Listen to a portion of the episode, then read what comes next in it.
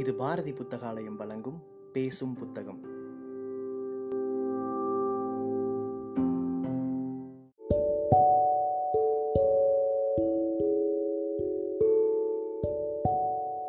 Book day இணையதளத்தின் மூலமாக முன்னெடுக்கப்படும் வாசகர்களுக்கான வாசிப்பு போட்டியில் தேர்வான சிறுகதையை கேட்க இருக்கிறீர்கள்.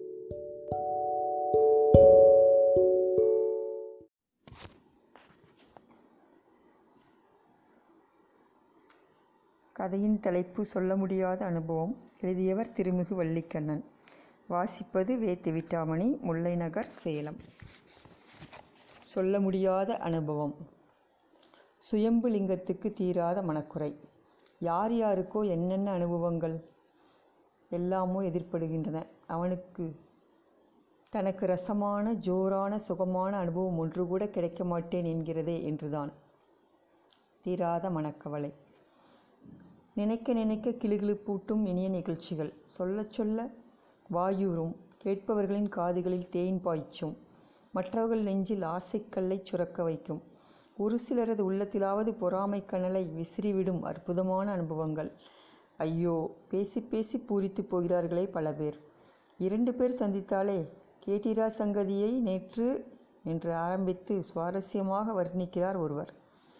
போன மாதம் அப்படித்தான் பாருங்க.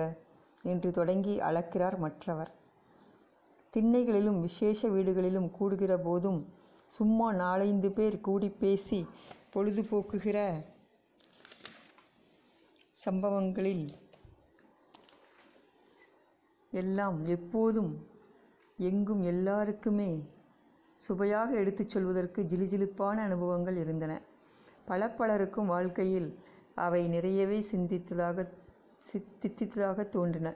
ஆனால் அவனுக்கு அப்படி பெருமையாக மகிழ்ச்சியோடு எடுத்துச் சொல்வதற்கு ஒரு மண்ணும் இல்லை. என்ன வாழ்க்கை வேண்டி கிடக்கிறது? வெறும் காஞ்ச காஞ்ச பய வாழ்க்கை. வயது ஆனதுக்கு மட்டும் குறைச்சல் இல்லை. குட்டிச்சுவருக்கு ஆகிறது போல் ஐம்பதை தாண்டி விட்டது பசுமையான அனுபவம் இனிமையானது. மற்றவர்கள் மத்தியிலே ஜவுளி கடைக்காரன் பகட்டாக பளபளப்பாக வசீகரமாக எடுத்து பரப்புகிற ஜோர் ஜோரான துணிகளைப் போல் அனைவரையும் கவரும்படி எடுத்துச் சொல்லக்கூடிய அனுபவங்கள் ஒன்றிரண்டு கூட நம் வாழ்வில் இல்லையே. சுயம்புவின் நெஞ்சு ஏக்கப் பெருமூச்சை நீல உயிர்க்கும். தானாகவே அவன் மனசில் குத்தாளம்பிள்ளை அண்ணாச்சியின் நினைவு நிழலிடும். குத்தாளம்பிள்ளை சுவாரஸ்யமான மனிதர்.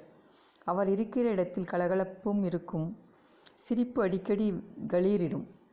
மத்தாப்பு பொறிகள் மாதிரி அவரிடமிருந்து ரசமான தகவல்கள் பொங்கி பூத்து சிதறிக்கொண்டே இருக்கும். பேச்சிலே மன்னன் பாவி மனிதனுக்கு அனுபவங்கள் எங்கிருந்து எப்படித்தான் வந்து சேருமோ? சுயம்புலிங்கத்துக்கு அது பெரிய ஆச்சரியம். குத்தாளம் பிள்ளை பேசுவதை கேட்கிற போதெல்லாம் இதிலே நூற்றில் ஒரு பங்கு நமக்கு ஏற்பட்டாலும் போதுமே. மீதி நாளெல்லாம் அசை போடுவது போல் ஆனந்தமாக எடுத்துச் சொல்லி கொண்டிருக்கலாமே என்று அவன் மனம் ஏங்கும். அநேகமாக ஆண்கள் அனைவரும் பொம்பிளைகள் பற்றித்தான் பேசினார்கள். தங்களுக்கு அந்த லைனில் கிடைத்த வெற்றிகள் பற்றி எதிர்பாராது வந்து சேர்ந்த ரொமான்ஸ்கள் பற்றி ரயில் பணியத்தில் கிடைத்த திடீர் காதல் புதிய இடத்தில் அகப்பட்ட தொடர்புகள் தேடிப்போன அனுபவங்கள் ரிக்ஷாக்காரர்கள் துணையோடு நேர்ந்த உறவுகள் பக்கத்து வீட்டில் பழுத்து கணிந்து தங்கள் கையில் வந்து விழுந்த உணர்ச்சி கனிகள் பற்றியெல்லாம் அழுப்பில்லாமல் சொன்னார்கள்.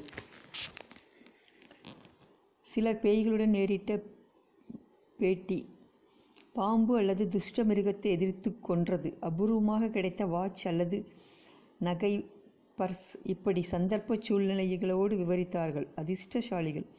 நம்ம வாழ்க்கை ஒரு வாழ்க்கையா? பிஞ்சு போன முறத்தாலே அதை வெளும் விளும்பச் சாத்த. அருந்த பழைய சிறுப்பாலை அதை மூஞ்சியிலே போட. இப்படியெல்லாம் எடுத்துச் சொல்வதற்கு ஒரு அனுபவத்தை கூட வழி செய்யவில்லையே அது. சொம்பு சுயம்புவின் உள்ளம் காரணமாயாய் கொடி கொதிக்கும் புழுங்கும் புகையும்.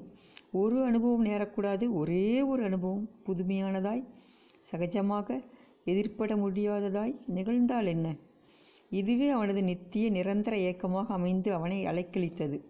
சுயம்புலிங்கத்துக்கு உதவு புரிய காலம் மனம் கொண்டது போலும். அவனது ஊரிலிருந்து ஆறு மைல் தொலைவுக்கு அப்பால் உள்ள ரெண்டுங்கிட்டான் ஊருக்கு சுயம்பு போக வேண்டியதாயிற்று. அங்கே வசித்த உறவினர் அவனை வந்து போகும்படி அழைத்திருந்தார். அவன் போனபோது அவர் வீட்டில் இல்லை. எப்போது வருவார் என்று தெரியவும் இல்லை. அவன் சென்றது பிற்பகல் மூன்று மணிக்கு. சரி ஐந்து மணி சுமாருக்கு வந்து பார்க்கலாமே என்று எண்ணி அவன் தெருக்களில் நடந்தான். ஓட்டலுக்கு போனான். பிறகு ரயில்வே ஸ்டேஷனில் போய் உட்கார்ந்திருக்கலாம். வசதிப்பட்டால் படுத்தும் கிடக்கலாம் என்று நினைத்தான். போனான். சுமாரான ஸ்டேஷன். அந்நேரத்துக்கு வண்டி எதுவும் இல்லை. பெஞ்சுகள் காலியாக கிடந்தன. ஒரு சுவர ஓரத்தில் கல்தரை மீது நீட்டி நிமிர்ந்து சுகமாக தூங்கிக் கொண்டிருந்தான் ஒருவன். அருமையான காற்று அமைதியான சூழ்நிலை. சுயம்பு சுற்றிலும் நடந்து பார்த்தான். ஸ்டேஷன் அலுவலகம் அடை பூட்டி கிடந்தது. தொழிலாளிகளும் இல்லை. வண்டி வருவதற்கு அதிக நேரம் இருக்கும் போல தோன்றியது. சுயம்பு ஒரு பெஞ்சில் அமர்ந்தான். கருங்கல் தளத்தை செம்மண் தரையை நீல வா நீலவான வேப்பமரங்களின் பசுமையை சுவர்களின் வெண்மையை இவ்விதமான வர்ண விஸ்தாரங்களை ரசித்தபடி இருந்தான். அவன் கண்களுக்கு விருந்தாக வேறு எந்த கலர் வந்து சேர்ந்தது?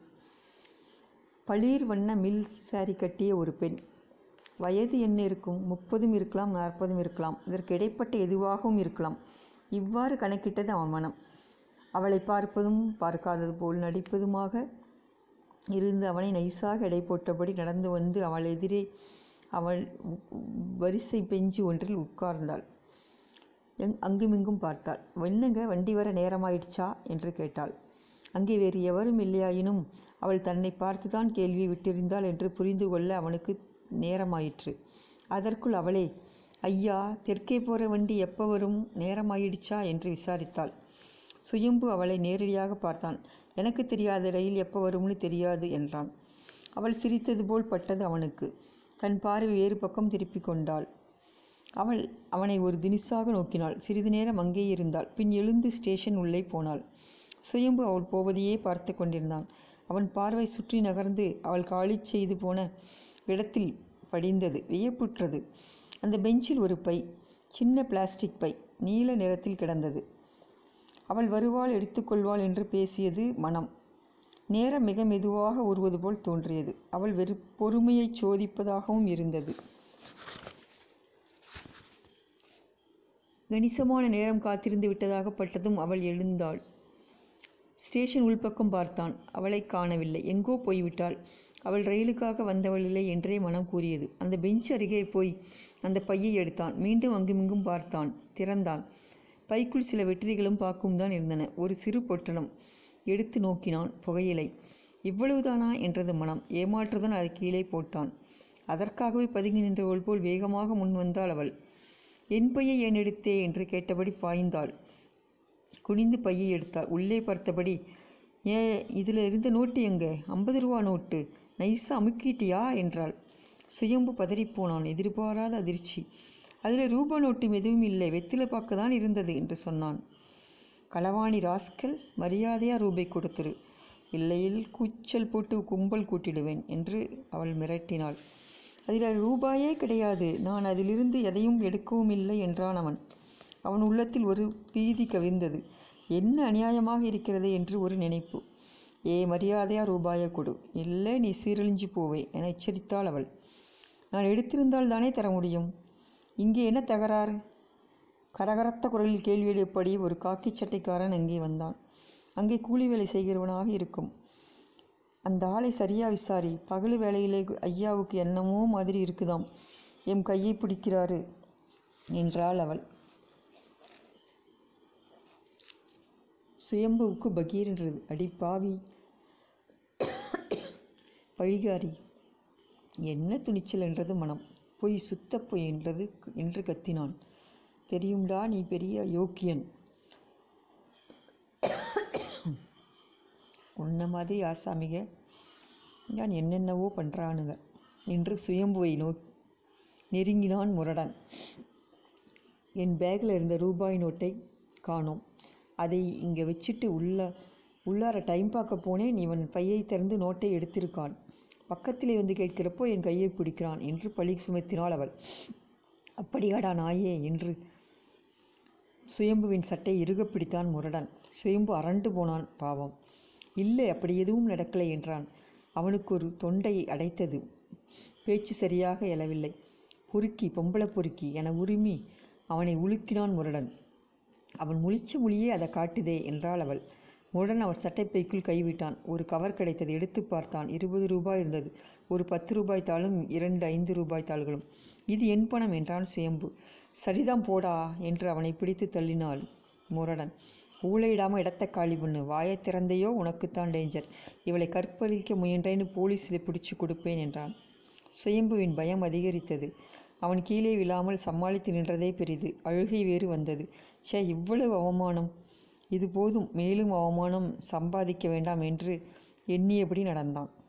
அவளும் தடியனும் கூட்டாளிகள்னு தோணுது என்றது அவன் மனம்.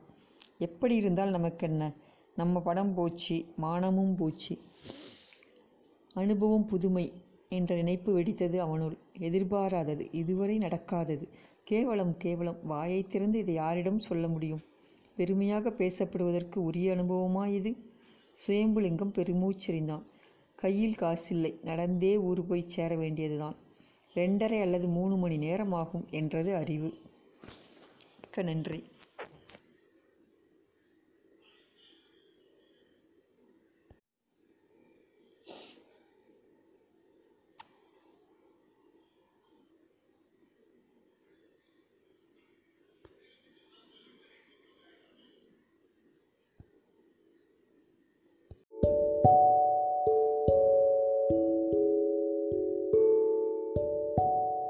சிறுகதையை கேட்ட வாசகர்கள் தங்களுடைய கருத்துக்களை மறக்காமல் அனுப்பி வைங்க.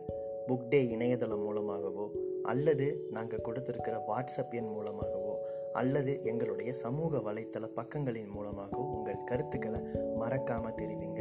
கருத்துக்களின் அடிப்படையில் தேர்வாகும் சிறந்த வாசிப்புக்கு பரிசளிக்கப்படும்.